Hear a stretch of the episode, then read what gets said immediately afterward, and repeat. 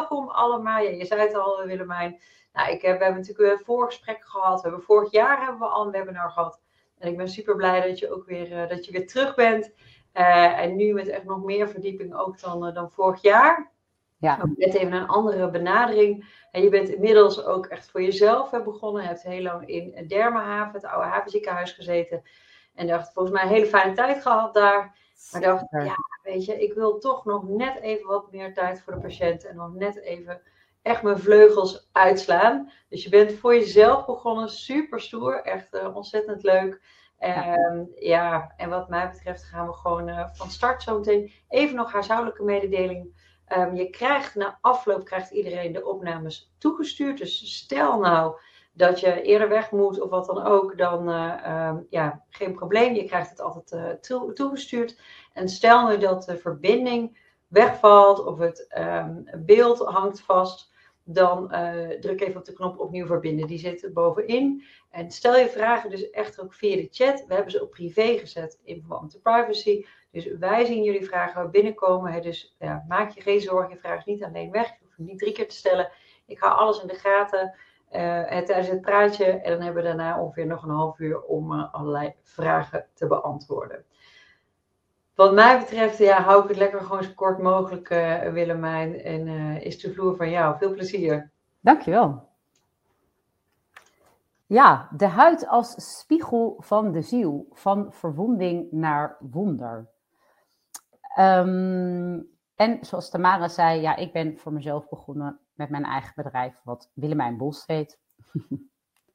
uh, ik wil als allereerste de intentie uitspreken dat de uh, informatie die ik vandaag aanreik, dat ik iedereen toewens dat um, je alleen dat tot je toe hoeft te laten wat voor jou op dit moment passend is. En als ik dingen aanreik die voor jou niet passend voelen, laat dat lekker van je afglijden.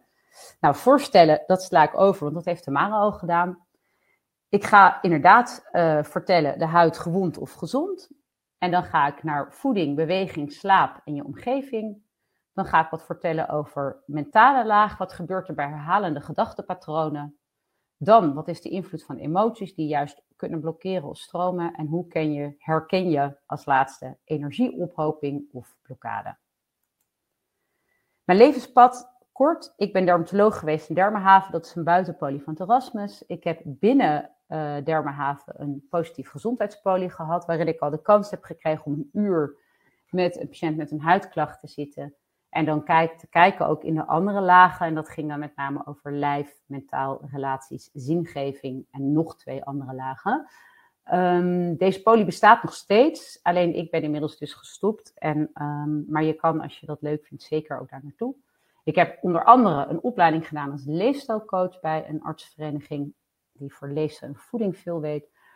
Uh, mind-body coaching, dus over die onderliggende emoties. Ook, ja, hoe zit dat nou eigenlijk met je energie? Heb ik veel over geleerd. En inderdaad, ik heb een eigen praktijk nu, waarin ik vanuit een coachende rol werk, maar zeker ook met mijn ervaring als dermatoloog altijd begin weer gewoon met de huid. Hoe zit het daarmee? De gezonde huidlagen. Als we hier bovenaan beginnen, dit bruine randje, dat is eigenlijk de hoornlaag. En de symboliek, hoe ik nu werk, dan staat deze symbool voor de fysieke, het lijf. Daarna onder, dan zit er een uh, huidlaag, dat is de opperhuid. En zoals ik nu werk, staat deze dan symbool voor de gedachtepatronen die we en ik kunnen hebben. Dan is er een hele grote laag in de huid, waar daadwerkelijk ook echt de gevoelszintuigen in de huid zitten. En met het nieuwe model hoe ik werk, staat deze dan symbool voor de emotionele laag. En dan daaronder, die gele dingen, dat zijn de vetcellen. En dat is eigenlijk, nou ja, vet is ook wel een beetje energie. Hoe zit je eigenlijk in je energie? Is dat veel? Is dat weinig? Als er bij de huid een gevaar aan de buitenkant komt, of dat nou een ongewenste bacterie is, een virus of een schimmel die we niet willen hebben, een extern gevaar, dan heeft de huid eigenlijk een hele simpele reactie. Hier in deze laag, waar die rode kleine bloedvaten zitten, die normaal heel smal zijn, in de gezonde huid, die gaan in de gewonde huid naar de linkerkant hier en dan gaat zo'n bloedvat wijd open staan. Wat gebeurt er in de huid als zo'n bloedvat wijd open staat? in die huid, en dat zie je hier op het tekeningetje daarnaast, zitten rode en witte bloedcellen.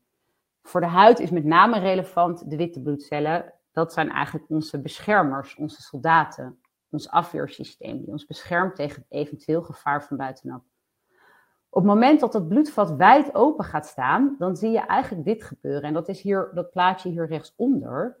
Die bloedvatcellen, die wand, als die bloedvat wijd open gaat, dan kan zo'n witte bloedcel kan er tussenuit piepen. Die kan uit dat bloedvat gaan, deze soldaat die ons wil beschermen. Het kan dan zijn dat inderdaad dus die witte bloedcellen, die soldaten in de huid gaan liggen, met als doel in dit geval om deze externe dader, bedreiger, eigenlijk als het ware te elimineren of op te ruimen. Het tekeningetje hier heb ik ook nog wat zwarte streepjes erbij getekend. En dat heb ik zo gedaan omdat wat echt super veel voorkomt bij de huid, is dat ehm, als je die zeg maar, witte bloedcellen hebt, en dat zijn meerdere soorten, maar daar ga ik het nu niet over hebben, in de huid gaan zitten, is er ook één soort die heel makkelijk histamine vrijmaakt. En histamine is nou toevallig de stof die jeuk kan veroorzaken. En ja, dat is echt super vervelend. Dus eigenlijk kan je dan zeggen, nou dan zitten hier bij jeuk deze witte bloedcellen ook nog met histamine in de huid, als een soort zwaartjes als het ware. Als er extern gevaar is, wat is dat dan bijvoorbeeld? Nou, dat kan ook gewoon muggengif zijn. Dan ontstaat er inderdaad een muggenbult. Nou, dat kennen we allemaal. Wat is het fijne van als er echt daadwerkelijk gevaar is en daar moeten we even tegen vechten, dus dat muggengif moet worden opgeruimd.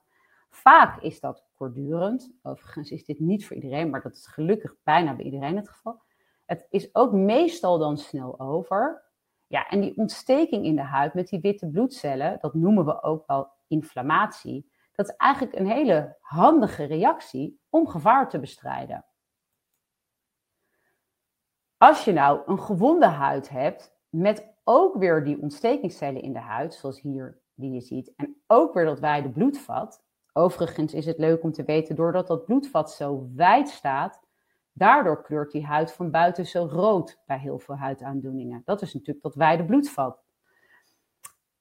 Soms is er helemaal geen gevaar aan de buitenkant. En toch gaat er dan in de huid, in deze laag, ontstaat er dan een, ja, een hele uitgebreide ontstekingsreactie. Wat zijn nou voorbeelden van huidziekten met ontstekingen in de huid, waar, nou ja, daar kan je op heel veel manieren maar kijken, maar laten we even ervan uitgaan volgens het concept van hoe ik dat geleerd heb als dermatoloog, waar je eigenlijk dus een ontsteking hebt waar in principe gewoon een, het afweersysteem overactief reageert, dan zijn voorbeelden inderdaad dus eczeem, psoriasis, lichen planus. Echt een, nou, dermatologen zijn beroemd om moeilijke namen creëren en bijvoorbeeld ook lichensclerose. Mijn praatje heet De huid is de spiegel van de ziel. Ja, wat is nou de ziel? Nou ja, laten we het nu gewoon simpel houden. De huid is de spiegel van wat zich intern aan de binnenkant in je afspeelt. En de vier huidlagen die, we net genoemd, die ik net genoemd heb, dus fysiek, je lichaam, de gedachten, emoties en je energie, dat zijn eigenlijk vier lagen waar alle vier in hun eigen laag of blokkade kan zijn. Dat je denkt, nou, dat, dat klopt helemaal niet. Of het voelt echt heel fijn met vrije stroom of flow. De fysieke laag ehm, als we het dan hebben over voeding, want dat is natuurlijk uiteindelijk, ja, dat doen we gewoon in ons fysieke lichaam. Nou, kan je nu ook tegen mij zeggen van ja, ik heb zoveel jaar ervaring als dermatoloog en ik heb ook superveel geleerd over voeding. Kan je nou bij mij komen en zeggen, nou, vertel mij gewoon, doe dit met voeding en dan komt het met me goed. Nee, zo zit het niet. Kan voeding een positief effect op de huid hebben? Jazeker, gelukkig wel. Um, met voeding gebeuren superveel mooie dingen. Even om een voorbeeld te noemen. Ik had een jongen met eczeem, die dronk alleen maar um, Red Bull en at chocola. En daar heb ik gewoon mee overlegd van, joh, wat past bij jou? Want voeding, ja, je zou je kunnen voorstellen dat dat wel een effect heeft als je alleen maar deze producten eet. Dan krijg je toch weinig gezonde voedingsstoffen binnen. Die is bewijs van begonnen met gewoon water toevoegen, bleef gewoon Red Bull drinken. voegde uh, gewoon elke keer, ook als hij chocola at, iets toe van een tomaat, een asperge, een broccoli. Dus hij bleef prima eten wat hij at, maar voegde wel ook andere gezonde producten toe. En deze jongen die was in staat om met uh, te merken dat zijn eczeem één veel minder werd, met ook de toevoeging erbij van hormoonhalf. Maar uiteindelijk was hij in staat om zelfs alleen maar met vet zijn eczeem gewoon helemaal rustig te houden.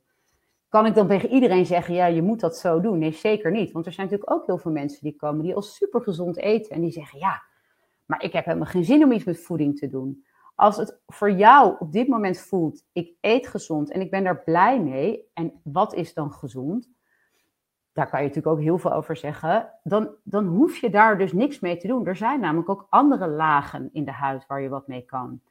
Aan de andere kant is het wel degelijk zo dat er mensen zijn. Er zijn mensen die zijn intermittent fasting gaan doen. Nou, daar zijn ook super mooie resultaten mee um, met huidaandoeningen. Er zijn mensen die zijn uh, bij wijze van minder koolhydraten gaan eten, meer eiwitten, gezonde vetten. Ook heel veel mooie resultaten mee. Maar het is dus niet zo dat ik kan zeggen, jij moet dat. Wat voor mij de clue van voeding is, dat je kijkt, wil ik op deze laag zelf wat gaan doen? En dan een manier passen die voor jou kloppend voelt. En ja, beweging, daar geldt hetzelfde voor. Dat is ook een heel mooi verhaal. Zeker in de coronatijd heb ik dat heel veel meegemaakt. Dat mensen eigenlijk altijd bijvoorbeeld op de fiets naar hun werk gingen. Heel duidelijk aangaven. Als ik naar mijn werk fiets of uit mijn werk kom, dan ontspan ik. Dan voel ik me rustig. Nu zit ik thuis de hele dag achter mijn computer. Ik kom niet meer buiten. Ik beweeg niet meer. En nu heb ik ineens veel meer eczeem. En als ik met die mensen ging praten van wat is dat nou, dan was soms het hele praktische advies, en niet zozeer dat ik zei dat dat moest, maar dat kwam dan in het gesprek zelf uit.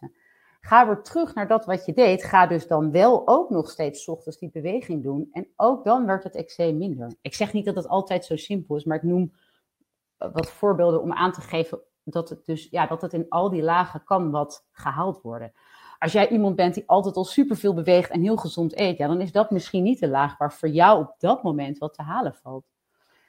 En um, hoe heet het? Omgeving, daar ga ik zo meteen nog een plaatje eventjes voor over laten zien.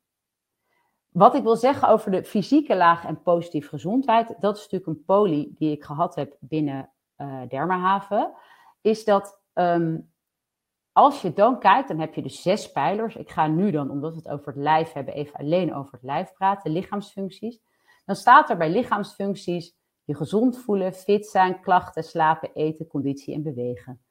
Wat het mooie vond ik van positieve gezondheid weer was en is nog steeds, en in die zin werk ik dus nog steeds zo, is dat het inderdaad dus bij positieve gezondheid het concept is, kies zelf wat voor jou passend is.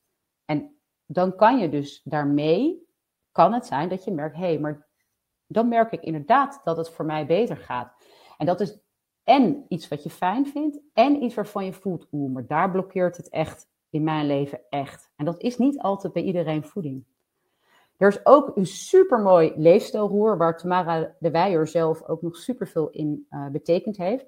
En daar staat bijvoorbeeld ook iets supermoois over voeding. Ik ga ze niet allemaal helemaal noemen, maar het gaat uiteindelijk erom: eet zoveel mogelijk groenten, minder suiker, vers.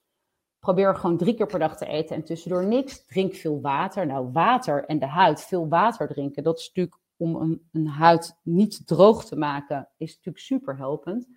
En eet gezonde vetten. En er zijn natuurlijk mensen die, nou, zoals ik net noemde, het verhaal van de Red Bull en de chocola, die dit gaan doen. En die merken gewoon dat dat eczeem minder wordt, misschien overgaat. Maar aan de andere kant zijn er natuurlijk ook mensen die al lang dit doen, die zeggen, ja, dit is voor mij niet passend.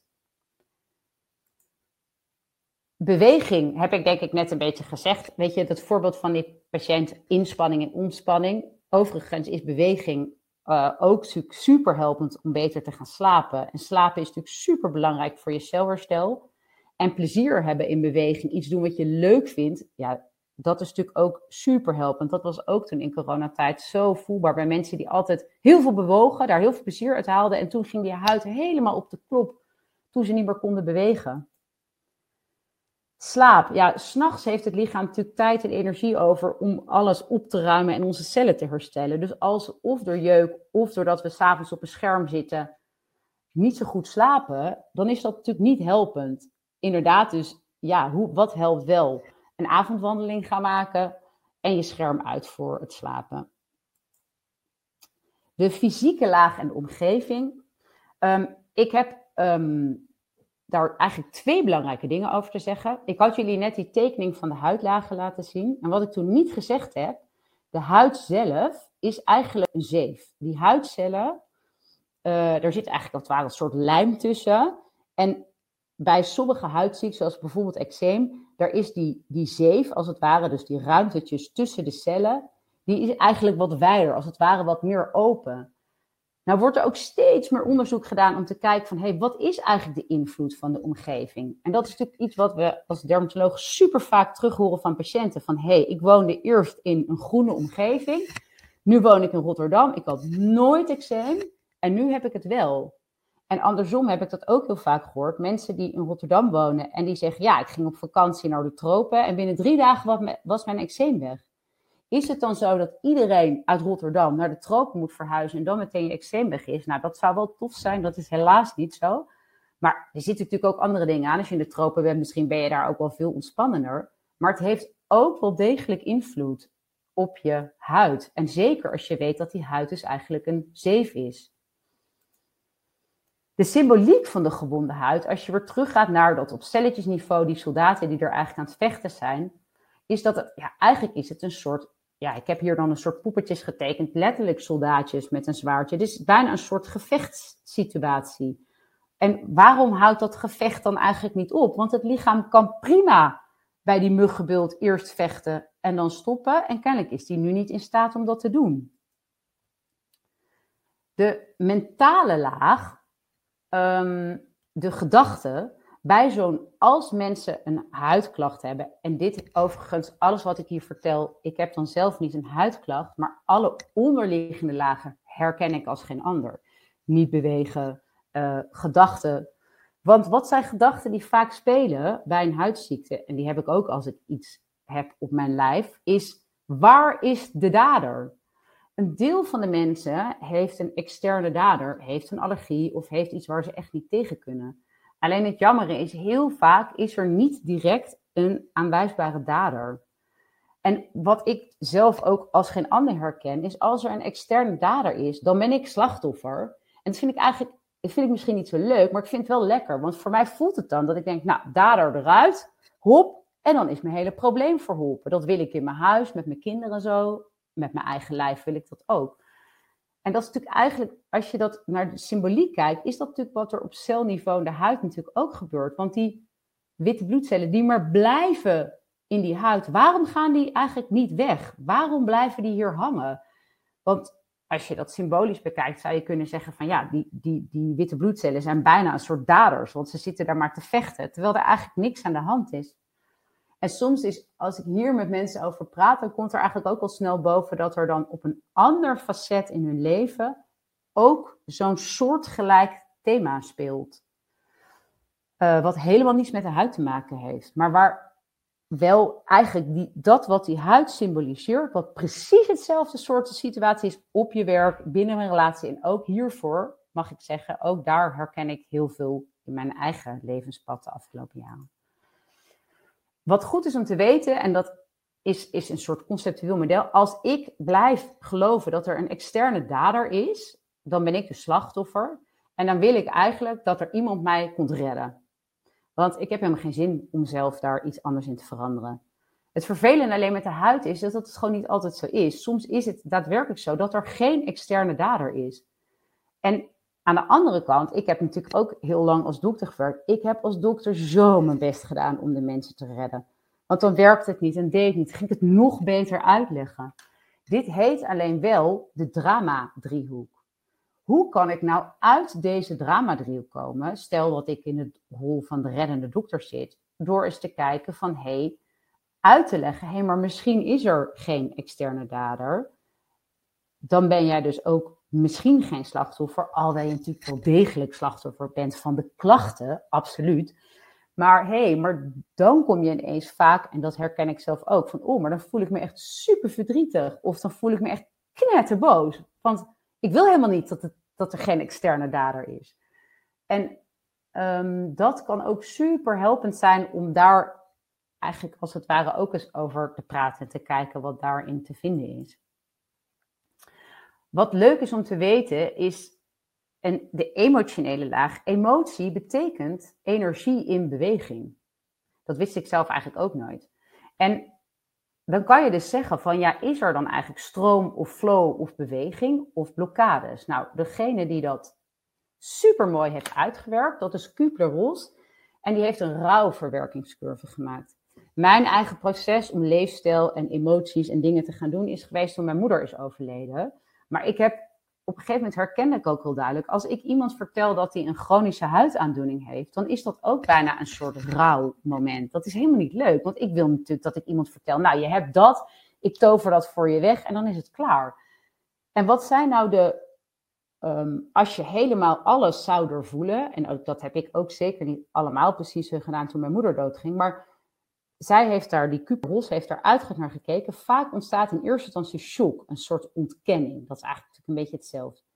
Dan kan een onderdeel zijn van een rouwcurve woede. Nou, deze herken ik bij mijzelf, maar ook bij patiënten heel erg. Die woede van die kwaadheid van, wat een flutdokter ben je. En zeg maar dan gewoon dat ik iets heb wat overgaat. En aan de andere kant ook angst van, oh mijn goodness, maar zit ik hier dan mijn leven aan vast? En ook verdriet toen ik dit eigenlijk me nog helemaal niet zo bewust was, gaf ik er helemaal geen aandacht aan. Maar ik heb ook gemerkt dat toen ik dit, als ik zeg maar een gevoel had dat het gesprek niet liep en in die onderstroom over die emoties ging praten, dat er vaak en op dat moment superveel emoties waren en zijn, wat natuurlijk tijd kost, maar dat er vaak ook andere thema's in het leven zijn waar enorm veel dit soort dingen spelen.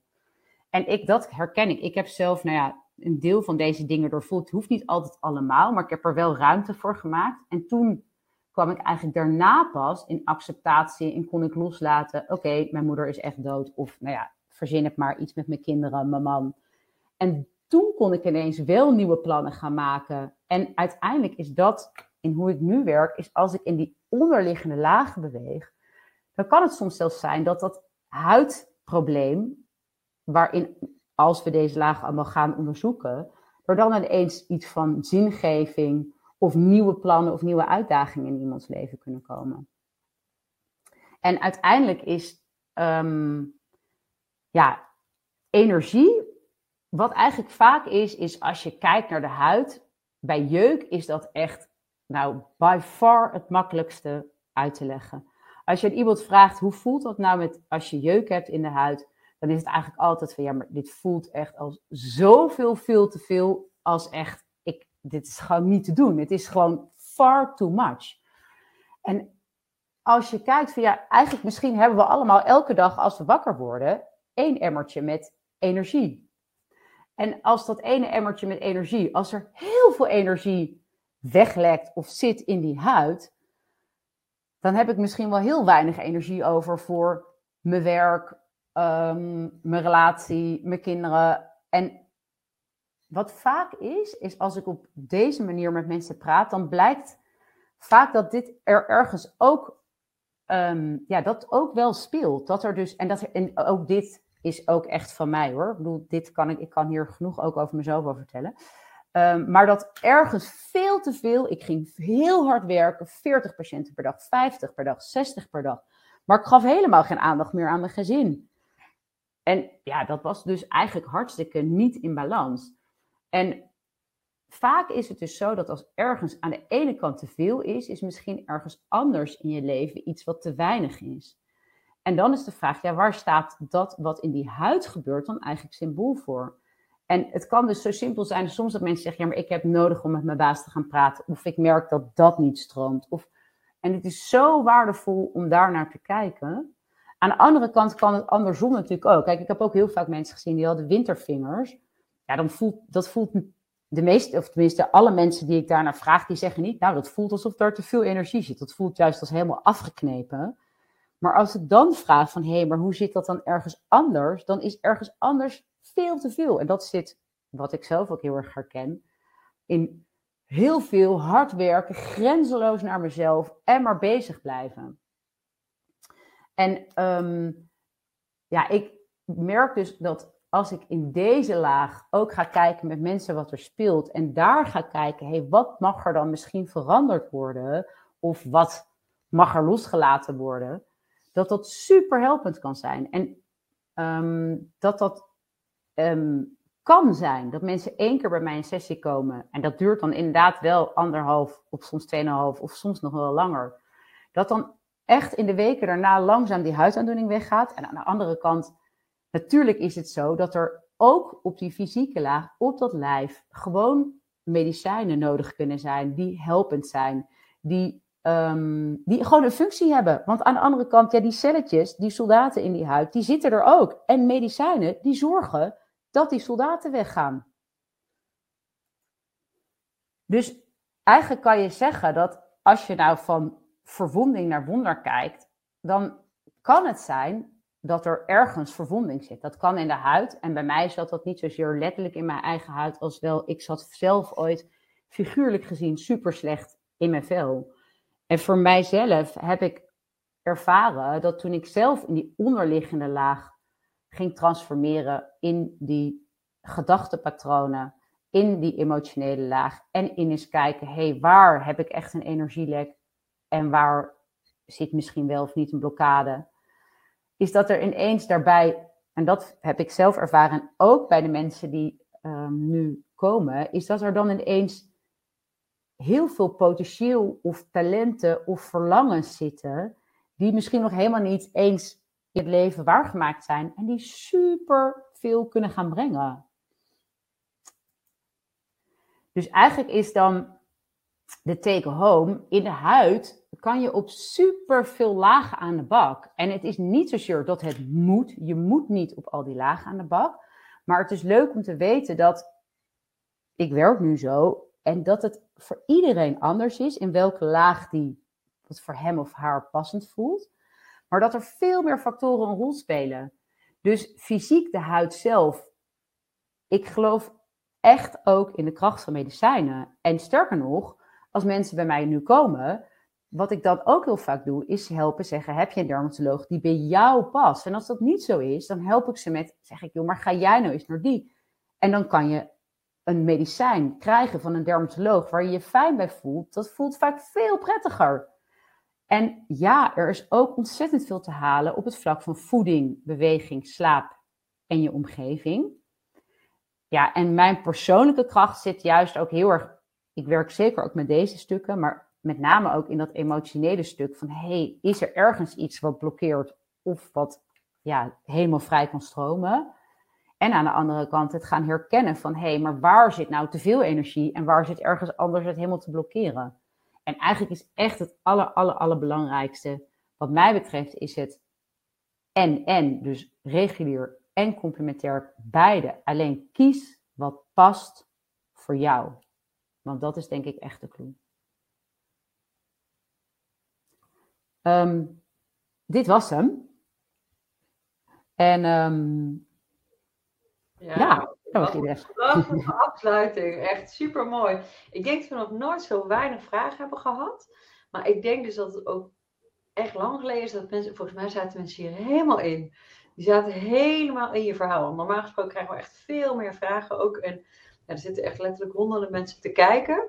Dus, maar volgens mij iedereen was echt ademloos naar jouw verhaal het luisteren. Want het was echt, ja, ik denk dat het echt heel veel mensen ook heeft geraakt. Ook wel, deze, ja, wat mij betreft, hè, uh, ik ben nu tien jaar huis, bijna tien jaar huisarts, maar uh, deze totaal andere benadering. Um, tenminste, ik ken geen dermatoloog zoals jij, die er op deze manier naar kijken. Dus ik vind dat echt wel uitzonderlijk. Dus weten mensen nog meer dermatologen, laat even weten. Want je zal niet bij iedereen ook in de buurt wonen. Maar ja, ik ben dit echt nog nooit tegengekomen. Dus ik vind het een fantastisch verhaal, Willemijn. Dankjewel. Ja. Dankjewel. Um, en ja, er zijn wel wat vragen uh, binnen. Maar ik kan voldoende erover vertellen hoor. Dus, ja, nee, zeker. Helemaal goed. Ja, nee, ja, maar had je nog wel gewoon even doorgekund. Maar ja, er, er zit gewoon zoveel in. En ik denk dat dat is wel nou ja, we hadden natuurlijk een voorgesprek en ik ben ook absoluut niet tegen medicatie. Maar we zijn zeker bij huidziekten uh, voornamelijk aan het, aan het dempen. En we weten dat deze huidziekte, die, die uh, genees je nooit met corticosteroïden. Ja, tijdelijk onderdruk je het even, wordt het rustig. Maar we weten ook dat corticosteroïden uh, ja, ontzettend veel bijwerkingen kunnen hebben. En ik zit zelf natuurlijk ook veel op diabetes, overgewicht. Ja, we weten ook overgewicht en corticosteroïden hebben gewoon een directe link. En dat is echt niet van twee weken klasse 1 corticosteroïden smeren, daar word je niet ineens heel zwaar van. Maar als jij uh, maand in maand uit, uh, jaar in jaar uit, klasse 2, 3, 4 corticosteroïden uh, smeren, ja, dan zie je dus wel degelijk dat mensen daar te zwaar van kunnen worden. Ja, dat is ook heel tof. Ik heb, dat is ook wel mooi, die steroïden die je noemt. Ik heb inderdaad eigenlijk ook, de meeste mensen die bij mij komen, die zeggen natuurlijk ook, van ja, die steroïden die wil ik helemaal niet gebruiken. En voor mij, ja, ik heb natuurlijk ook gewoon echt tien jaar als dermatoloog. Dus voor mij is het oké.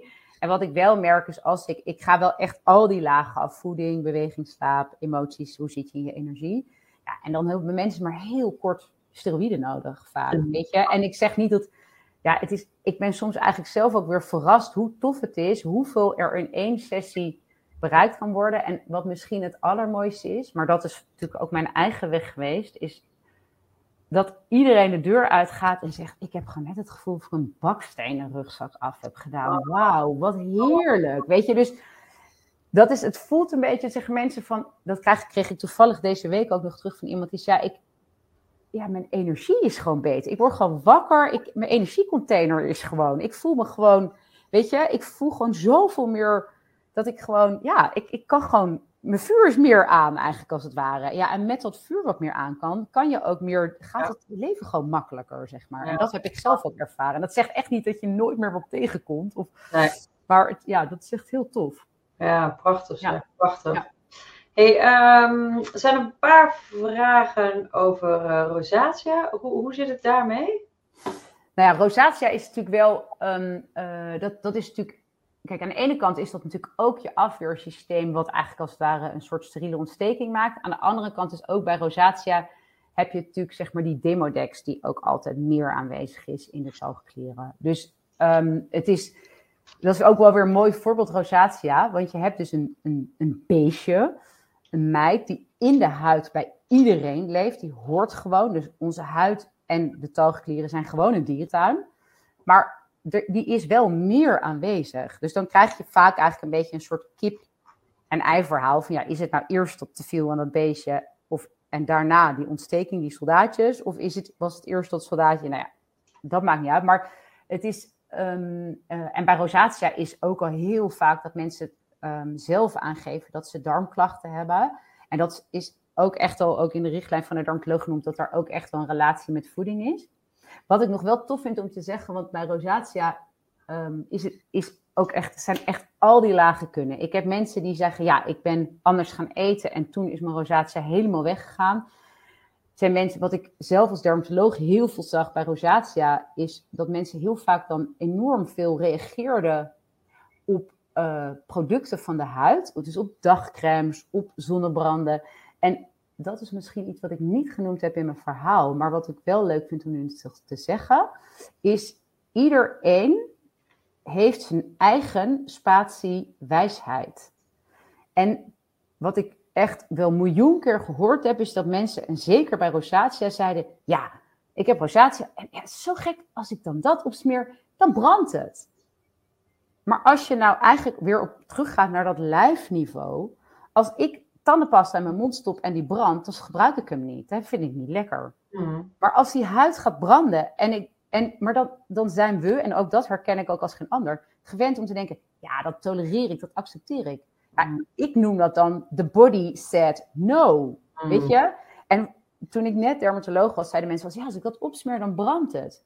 Ja, ik ga ook niet in vette crème opsmeren die brandt. Dus dan is het nee. En dat betekent niet meteen dat je een contactallergie hebt. Maar dat betekent dus nee. Dat en, lijkt zegt gewoon. Ja, ja weet je, en, en bij rosacea zijn, um, ja, zeg maar, de, uh, hoe heet het, die komen nu in mijn praktijk iets minder. De meeste mensen met rosacea doen of regulier of juist veel met voeding. Um, maar het is, ja, het is absoluut, weet je, ja, de, ook voor rosacea geldt gewoon dat je in die onderliggende lagen, um, ja, dat dat gewoon helpend is. Dat is, uh, weet je, als het bij je past. Ja, precies, precies. Nou, ze hebben nog een aantal meer vragen. Zegt iemand, uh, kun je jeuk krijgen wanneer je in de overgang zit? En iemand anders vroeg ook, ik heb sinds de overgang heb ik zo'n droge huid. Dus misschien die twee samen. Ja, we weten ja. hoe ontzettend veel veranderingen er zijn bij de overgang. Ja. Ja, nou, wat, wat, dus zeg maar, ik zeg dat het simpelste verhaal wat ik altijd vertel is de overgang is natuurlijk een fase waarin we letterlijk wijzer, wat ik noem ouder liever altijd, de huid wordt wijzer. Um, de, maar wat dan gebeurt is, wat, dat, uh, wat ik even kort benoemd heb, is uh, de huid is eigenlijk een zeef. Dus je hebt als het ware die lijm tussen de huidcelletjes.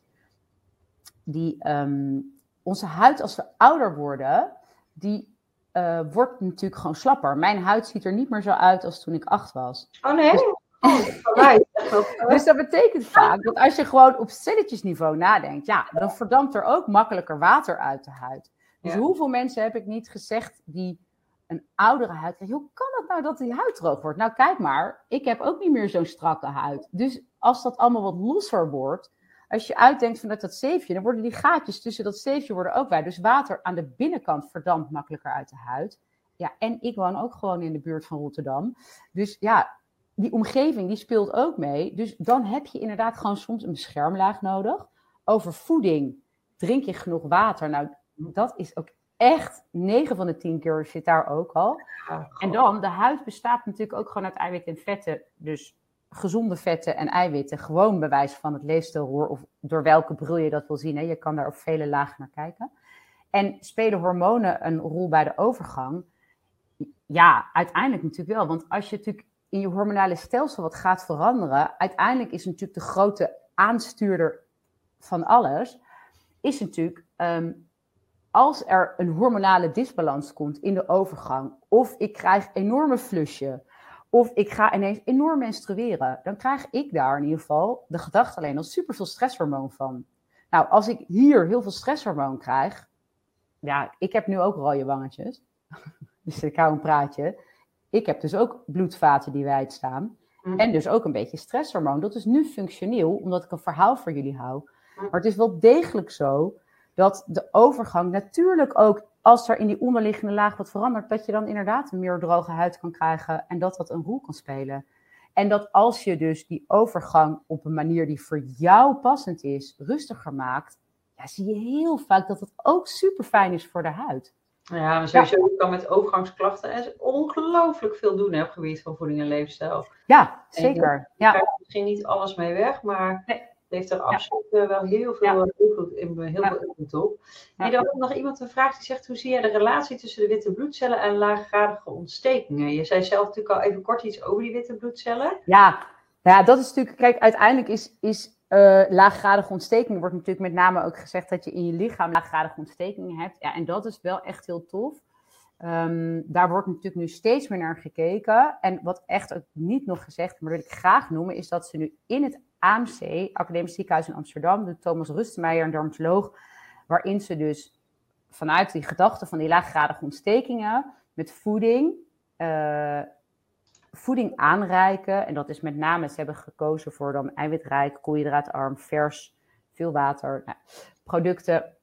Uh, om dus dat om die laaggradige ontsteking eigenlijk omlaag te helpen. En dan te gaan kijken of dat ook positief effect op eczeem heeft. Nou ja, en er zijn natuurlijk heel veel mensen die dat buiten het reguliere circuit al gedaan hebben. Ja, dat heeft super mooie effecten. Ja. Er zijn natuurlijk, dus, dus ja, zeker is daar, daar is natuurlijk ook super veel te halen. Ja.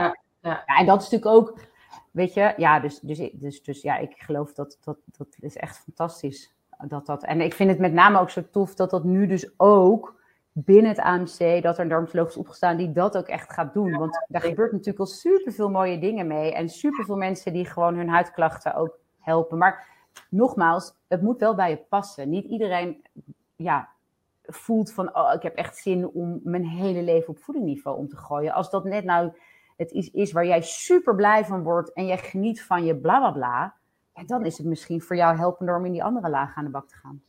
Ja, maar ik denk dus wel, dan neem je wel je eigen verantwoordelijkheid. En ik denk, en dat sluit echt mooi aan ook bij de volgende vragen over uh, dus die, die, de drama-driehoek van de, de dader, de slachtoffer en de redder.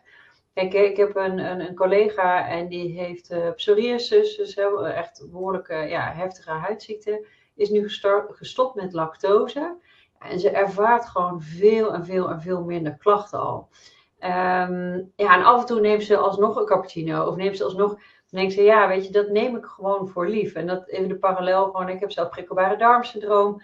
Ja, dat, dat zal ik altijd met me meedragen. Maar ik weet gewoon wat ik eet en wat ik drink heeft daar invloed op. En dan, ja, ja ik weet bijvoorbeeld, eh, pizza gaat mij niet heel goed.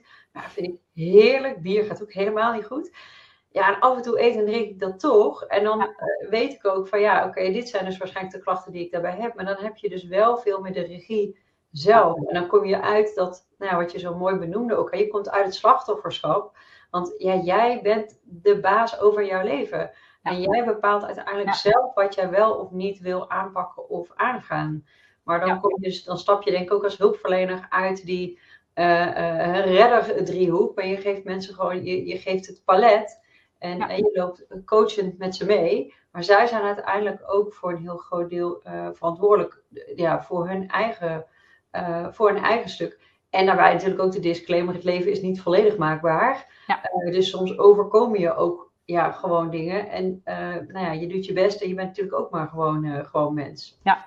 ja, en dat is het, wel mooi, het voorbeeld wat jij noemt. Want ik ken ook vele voorbeelden van mensen die inderdaad um, gewoon vanuit hun eigen gevoel van, oh, ik ga dat doen. Of moeders met kinderen met eczeem die lactose zijn gaan minderen. En daar hoor je echt inderdaad precies zoals van, oh, ik deed dat en het hielp echt helemaal niks. En ook zeker van, ja, het hielp wel. En daarin zit ook het mooie van, ja, weet je, het is gewoon, uiteindelijk is het, um, uh, ieder heeft echt zijn eigen wijsheid. Dus wat, en het is wel tof om als je, ja, iets hoort en je voelt van, oh, dat lijkt me leuk, probeer het wel gewoon. Maar dat is inderdaad wel vanuit dat eigenaarschap, weet je. Want het kan dat het voor jou passend is. En wat misschien wel het mooie is om te vertellen. Kijk, als ik iets op mijn lijf heb, dan wil ik het liefst een quick fix. Ja. En een, een medicijn kan een quick fix zijn. Het is symptoomonderdrukking. Het is niet de onderliggende laagheden. Voeding, emoties, energie.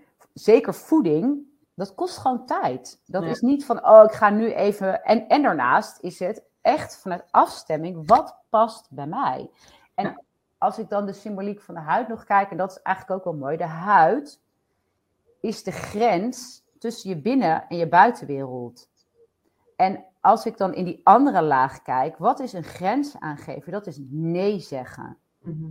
Maar als ik mijn nee eer, dan kan ik ook mijn ja eren, namelijk mijn verlangen en wat wil ik wel. Hm. En dit is ook waar ik heel vaak op werk. En nou ja, dat is misschien ook waarom ik dat stuk ook noemde van dat ik was in a way ook grenzeloos naar mezelf. Weet je, als er een keer een collega ziek was, ging ik gewoon 60 mensen op een dag zien. Terwijl ik nu denk, of dat toen ook al dacht, ja, maar wat, wat dat, dat grenzeloos stuk, dat ken ik als geen ander. Dat denk ik, oh, ik ga nog even extra door. En dat is natuurlijk zo um, nou ja, zoveel mensen hebben dat op, een, op hun eigen manier. Uh, en die huid is eigenlijk ook in die, dat rood schilferende iets wat er zit, is ook grenzeloos. Ja. Dus als ik ergens grenzeloos ben naar mezelf, ja, hé, hey, maar welke grens mag ik in een heel ander facet van mijn leven gaan eren? Maar dat is soms helemaal niet zo makkelijk. Nee. Nou ja, ik, weet dat er veel vrouwen zijn, als ik de, als ik de namen zo, uh, zo zie. En ik weet dat wij ja, vrouwen in de basis toch iets meer pleasend zijn dan mannen. En iets eigenlijk uh, veel. Hè, en daarmee inderdaad dus ja, over grenzen uh, heen gaan, geen grenzen aangeven. Om maar toch aardig gevonden te worden door de ander. Ja. En dat is iets wat ik zelf ook veel beter heb geleerd. Maar ik, dat, blijf dat altijd lastig vinden. Maar dat is wel iets uh, ja, wat ik gelukkig inmiddels veel meer kan. En wat me ook veel meer energie geeft. Van ja, maar dit wil ik echt niet. En dit wil ik gewoon juist, uh, juist wel. Ja. Met het risico dat de ander je niet zo aardig vindt. En dat is ook oké. Okay. Ja. Hey, um, Yvonne had even een korte vraag. Die zegt, uh, ik ben te laat ingeschakeld. Kan ik nog terug naar het begin? nu niet. Maar je krijgt wel in de, de komende dagen krijg je de opnames toegestuurd. En dan, uh, dan kan je gewoon uh, terugkijken hiervoor. Dus dat is geen ik probleem. Ik zie trouwens ook nog een um, vraag dat ik liegensclerose heb genoemd. En ik heb gelezen dat het nooit overgaat. Is mijn ervaring ja. dat het wel overgaat. Ja, dit was, dat was mijn volgende. Mooie, ja. ik denk, die ja. Zie, ik, oh, dat is mooi om te doen. Wat mijn ervaring is in de laag waarin ik nu werk, is, kijk, ik heb um, uh, mensen op mijn poli die heel kortdurend net eczeem, psoriasis, liegensclerose een beetje hebben. En dan ga ik en die zijn bijvoorbeeld ook bij een dermatoloog. En die zeggen, hé, hey, ik wil ook in die onderliggende lagen aan de bak.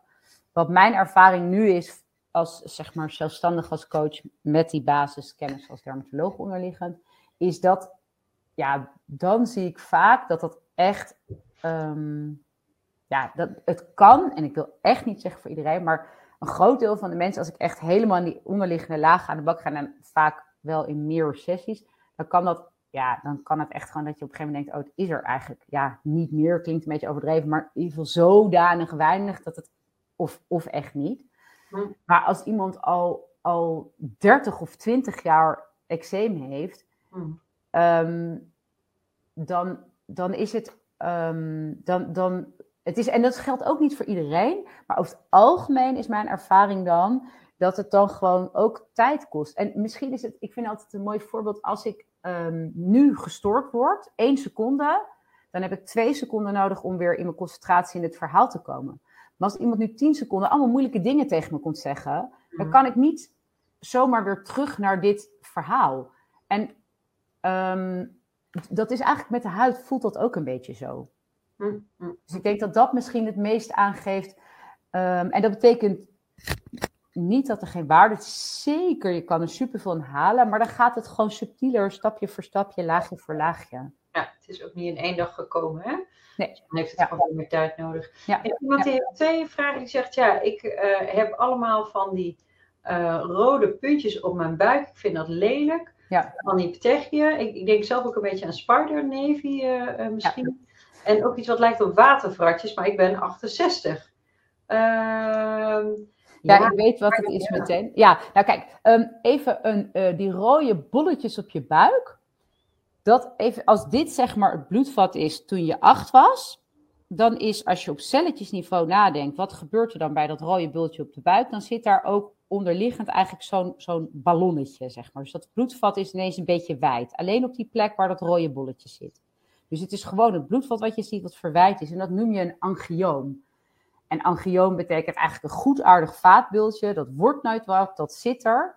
Ja, waar heeft dat weer mee te maken? Want ik zag ook nog een vraag van iemand die iets wilde weten over pigmentatie. Wat gebeurt er nou als je ouder wordt? Is die zeef, die wordt als het ware wijder. Want kijk maar, mijn huid wordt ook een beetje losser. Maar die lagen daaronder, die roze en die donkerroze, daar, die, daar, zit tussen die huidlagen zit eigenlijk als het ware een soort golfje. Maar als dit een beetje losser wordt, dan wordt die golf wordt veel langer. Dus die afstand van de huid, het wordt allemaal een beetje losser. Dus dat maakt aan de ene kant dat ik heb 1 op de 10, bewijs van, even symbolisch gezien, uh, pigmentcelletjes gewoon in de huid. Dus ik ben blank, maar ik heb 1 op de zoveel celletjes is een pigmentcelletje. Dus als dat allemaal losser en langer wordt, ja, dan krijg ik ook meer pigmentcelletjes. Mm.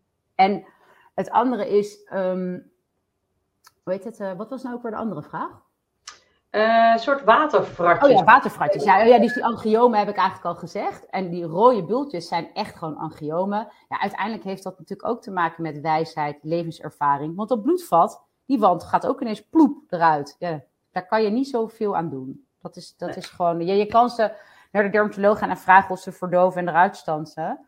Maar Ehm, ik zou het niet doen, want ze blijven ook gewoon uh. Ja, dat, is, dat, is, echt een teken dat je een wijze leeftijd hebt bereikt en dat de vaten wat wijder worden. Omarm het, joh, omarm het. Ja, en petechie, oh ja, dat wilde ik wel even zeggen, want dat vind ik wel belangrijk. Petechie, dat betekent dat dat bloedvat, wat ik in het begin liet zien, dat plaatje met dat lekkende bloedvat, een petechie is echt, echt iets anders. Mm. Petechie is een bloedvat wat wijd staat, waar een rode bloedcel uitgelekt is. En de petechie is wat mij betreft, want dat is wel mijn dermatoloogbril, is wel echt een reden om een huisarts of een dermatoloog om advies te vragen. En een petechie is, betekent een, ja, eigenlijk een puntbloedingje. En dat is niet zo'n rood bolletje. Dus dat is echt wat anders. Ja.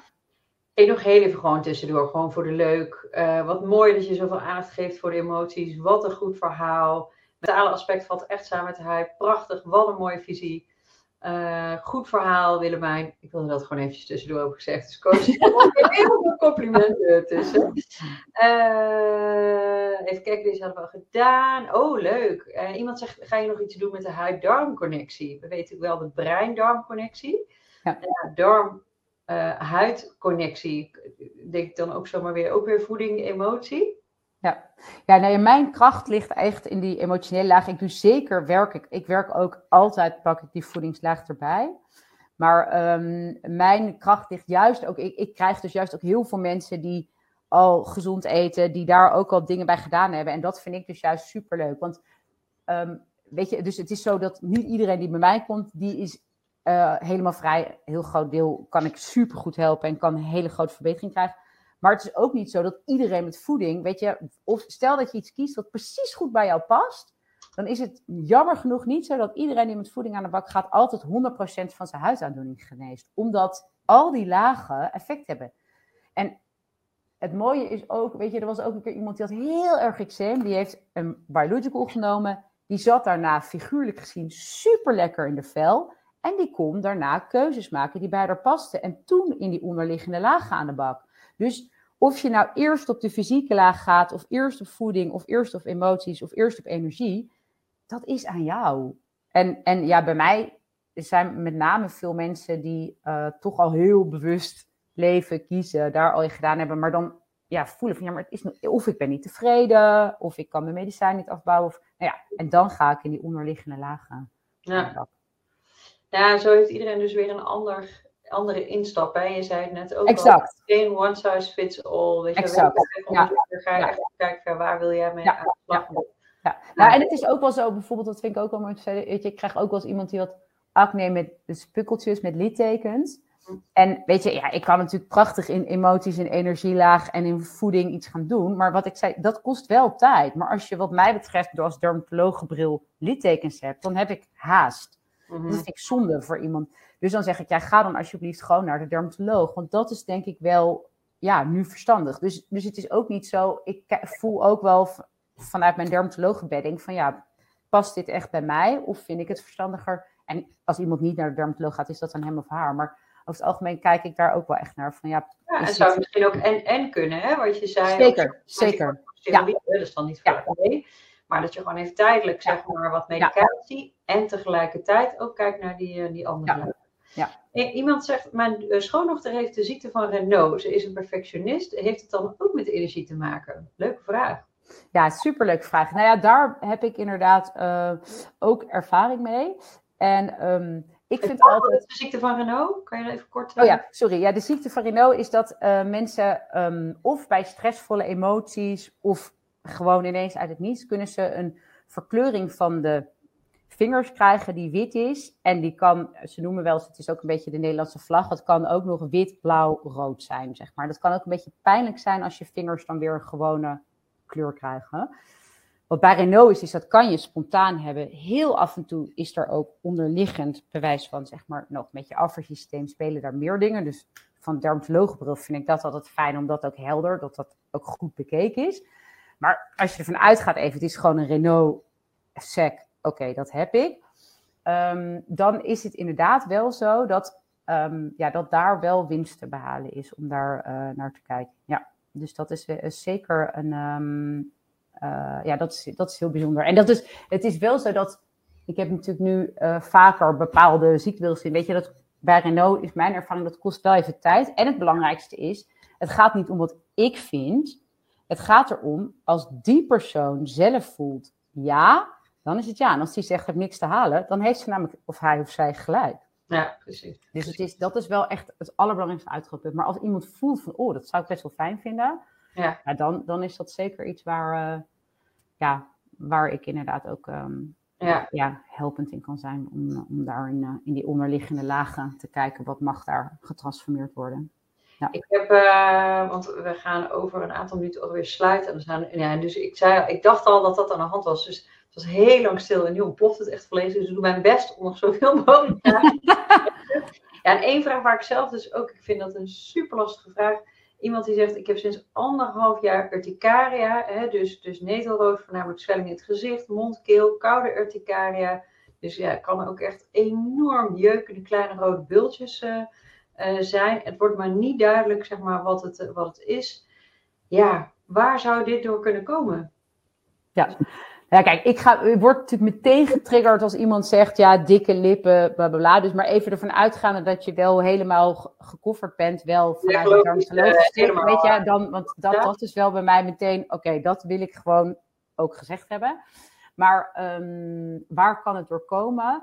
Nou, kijk, ik ga niet eh, zeg maar zeggen, oh, want bij iedereen is dat anders. Maar laat ik het algemeen zeggen, is als ik vanuit Urticaria, waar inderdaad het dermatologisch stuk netjes uitgezocht is, en van oké, we kunnen echt niks vinden, ja, dan is dat een super mooie, eigenlijk een richtingaanwijzer of een uitnodiging om in die onder, als het helemaal zo van ik kan niks vinden, in die onderliggende lagen en mentaal en emotioneel en energetisch eh, voor jou passend eh, te gaan kijken wat daar eh, aan blokkades en ja, belemmerende patronen getransformeerd mogen worden naar potentieel. Dat is echt een uitnodiging. Ik moet even lachen, want ze, ze stuurt er nu achteraan. Kan het ook door stress en emotie? Ja, nou ja, ja, weet je, ja, precies. En weet je, en dat is, eh, en dat is echt, ja, en dat, dat is wel echt heel tof. Die, die, dat leent zich onwijs goed ook om, om in die onderliggende laag te gaan kijken van, eh, ja, dat is, dat is super helpend. Ja. Ja. Ehm, oh jeetje, wat gaan we nou allemaal doen? Wat gaan we doen? Oh ja, ja. Iemand had ook nog een goede vraag. Welke dagroutine is eigenlijk het beste voor je huid qua verzorging? Ja, ik ben zelf dus echt... Vroeger deed ik allemaal een dagcreme en een nachtcreme en een oogcreme. Tot ik op een gegeven moment volgens mij ook van een dermatoloog hoorde. Ja, joh, die huid kan dat echt prima zelf. Dat is ook een beetje een soort fabeltje dat er allerlei handen crèmes op moeten. Zeker die super dure crèmes en zo. Dus ja, ik ben er dus tien jaar geleden gestopt. Dus ik doe nu eigenlijk gewoon niks. Ik haal make-up er natuurlijk wel af. En eh, elke ochtend, weet je, ik was natuurlijk wel mijn gezicht eh, onder de douche, dat soort dingen. Ja, verder, ik doe dus helemaal niks. En ja, ik ben ook natuurlijk inmiddels nu net 42 geworden. Dus ik heb ook wel wat rimpeltjes. Maar ik heb ook niet het idee van, oh, mijn huid ziet er echt enorm eh, bescheten uit, zeg maar. Ja. Ik douche ook zonder douchegel, gewoon met water. En ik heb een natuurlijke, zeg maar, deodorant. Hè? Dus ik doe wel deodorant. Ik heb het ook wel eens geprobeerd zonder, maar dat vond ik dan echt onsmakelijk. Maar ja, je hebt- ik heb altijd het idee dat die huid helemaal niet zo heel veel nodig Ja. heeft. Ik ben heel Ja, benieuwd- het is natuurlijk heel mooi. Ja, ik, ik zeg ook wel eens tegen mensen, van, ja, weet je, toen we in de oertijd woonden, toen hadden we eigenlijk een hele mooie huid. Dus weet je, ja, het is natuurlijk helemaal waar wat je zegt. En dat is, als ik door mijn dermatologenbril kijk, heel veel dagcremes. Mensen komen binnen, het was echt altijd binnen vijf minuten vertelden ze het. Ja, dan doe ik dagcreme op en dan voelt het niet fijn. Wat zijn de grote groepen waar vaak contactallergieën of waar mensen van... Ze zeggen het eigenlijk altijd, ja, shampoo, dagcreme, ja, daar kan ik niet zo goed tegen. Maar je gebruikt het nog steeds. Herken ik ook, hè. Gewoon negeren en gewoon lekker niet naar ons lichaam luisteren. Maar um, dus er zitten conserveringsmiddelen en geurstoffen. Dat zijn de grote groepen waar als ik, toen ik ooit mijn stage allergieën deed, dat zijn dat wel de. Ja, en die zitten natuurlijk... Dat is één grote conserveringsmiddelen, geurstoffen bedoeling in die uh, dagcremes. En um, ja, inderdaad, weet je, de, als wij als dermatoloog een basisvet voorschreven toen ik nog als dermatoloog werkte, daar zit natuurlijk zo'n klein beetje meuk in, want als er helemaal geen conserveringsmiddel in zit, ja. dan schimmelt het weg. Ja. Maar dat is wel mini, mini, mini. En ja, ja bewijzen van of je nou vaseline, um, olijfolie, arganolie, en daarvoor geldt heel erg weer, kun je zeggen, ja, maar daar kan ik ook weer soms wel of niet tegen. Als het voor jou fijn voelt en je merkt, hé, hey, mijn huid gaat er lekker op, kan je het hele verhaal loslaten. Die hele mentale laag kan je zeggen, dit voelt voor mij gewoon fijn. Kijk nou hoe mooi mijn huid eruit ziet. Ik smeer dus zelf alleen maar olijfolie op mijn huid. Niet Oh, als ja. ik in de zon ga. Ja, Fantastisch. Ja, ja ik Ja. doe ook natuurlijk als ik, als ik in de zon ga en ik ben nog helemaal hartstikke bleek, dan doe ik er natuurlijk ook gewoon zonnebrand op. ik ook. Ik ook. En ik, verbrand, ik heb echt zo'n licht huidtypetje, ik verbrand Ja. echt voor het leven. Nee, maar weet je, daarom, en ik doe echt met name niks hoor. Maar heel af en toe heb ik ook een beetje zo'n droge huid. Dan heb ik gewoon te weinig water gedronken. Ja. En dan doe ik er even olijfolie op. Maar ja, ik deel altijd- deel kokosolie eh, erop. Ja. Dat vind ik, Ja. zo- dat vind ik ook super lekker. Ja. Dan wil ik afsluiten met een vraag. Met, ja, dat vind ik wel echt een belangrijke vraag. Eh, ik zie het gelukkig niet meer vaak, maar het is wel iets wat ontzettend vervelend is. Iemand zegt, wat kan je het beste doen eh, tegen napijnen van gordelrozen? Kom er maar niet van af. Nou, dat is natuurlijk echt, eh, dat vind ik echt, hè. Je, je kan dus gordelrozen hebben, nou, is, is, is vervelend. Maar je hebt ook mensen die echt, ja, postherpetische pijn noemen we dat, echt jarenlang nog echt pijn in gaan hebben op de plek waar de gordelroos heeft gezeten. Ja, kunnen we wel een beetje wat aan doen hè, met... met ehm, Ja, wat ik dan, nou, dat is wel leuk, is dat um, pijn... Kijk, mijn expertise ligt natuurlijk wel echt ook bij de huid en niet bij pijn. Maar wat er leuk is, is aan de ene kant heb je natuurlijk pijnpolies, maar wat ik dan wil zeggen in het... Um, heet dat nou ook weer Dijkerland ziekenhuis? Dijkland ziekenhuis? Werkt uh, Lian, een anesthesist. Die heeft ook uh, de prijs gevonden voor leefstelarts van het jaar. En die heeft een pijnpolie waar zij inderdaad ra op onderdrukte emoties weg mee gaat werken. Oh, dus, ja, dus dat is. Dus uiteindelijk, kijk, weet je, het mooie is, is mensen die zo gaan werken als wat ik nu werk, eigenlijk, of je nou anesthesist bent, dermatoloog, het grappige is, iedereen werkt dus eigenlijk op dezelfde laag. Het is dus voeding, emoties. En sommigen doen dan ook nog energie erbij, wat ik dan doe. Dus uiteindelijk is het, het, is, het is heel herkenbaar dat je dan ineens ziet van, hé, hey, maar in die lagen, ja, kan je dus ook wat halen. Ja. Maar dat is, daar, daar zou ik dan denk ik naartoe gaan. Ja, haar. Echt meteen. Ja, want ik, ik sprak haar op uh, het Arts- en Leefstijlcongres, waar zij dus uh, uh, waar zij leefstijlarts van het jaar werd. En we gaan, ik ga nog met haar een webinar doen. Dus ja. we zijn even maar raden vergeten. Dus ik ga haar echt meteen even appen. Ja. En we, gaan haar, ja. we gaan haar vragen. Hoe komt er sowieso aan? Ze heet Lian Chonsui Len. Heet ze. Onwijs inspirerende vrouw. Echt ook die helemaal anders uh, benaderd. Ja, die zit dus ook gewoon op die onderdrukte emoties. Dus dat, En weet je, dat is, het is echt heel fijn om naar iemand te gaan die, zij belichaamt natuurlijk ook dat pijnstuk. Want uiteindelijk, dat, dat is gewoon haar vak. Dus dat is echt heel leuk. Weet je, zoals ik dat met de huid doe, doet zij dat met pijn. Dus ik denk dat dat gewoon heel fijn is om dan echt naar haar te gaan. En zij heeft er een speciale poli voor. Ja, prachtig. Ja. ja, en zo is er echt een hele beweging aan de, aan de gang van artsen die toch anders denken en uh, nu echt allemaal steeds meer ook gaan staan. En uh, die, we zijn klassiek gewoon best wel opgeleid, maar ook veel meer naar die andere benadering kijken. Ook hè, die mind-body geneeskunde. Ja, ik kan niet anders dan het echt volledig uh, toejuichen. Ja, dankjewel weer, weer Willemijn. Ik vond het weer echt fantastisch. Nou, volgens mij, ik heb, uh, ik, het regende complimenten. Ja, ik heb zoveel mogelijk vragen proberen te beantwoorden. Maar het lukt eigenlijk nooit uh, allemaal. Mensen kunnen jou vinden op www.willemijnbos.nl. Ehm, ja, dankjewel nogmaals. Jullie allemaal heel erg bedankt voor het kijken. Ik hoop dat je er veel aan hebt gehad. En heel graag tot een volgende keer.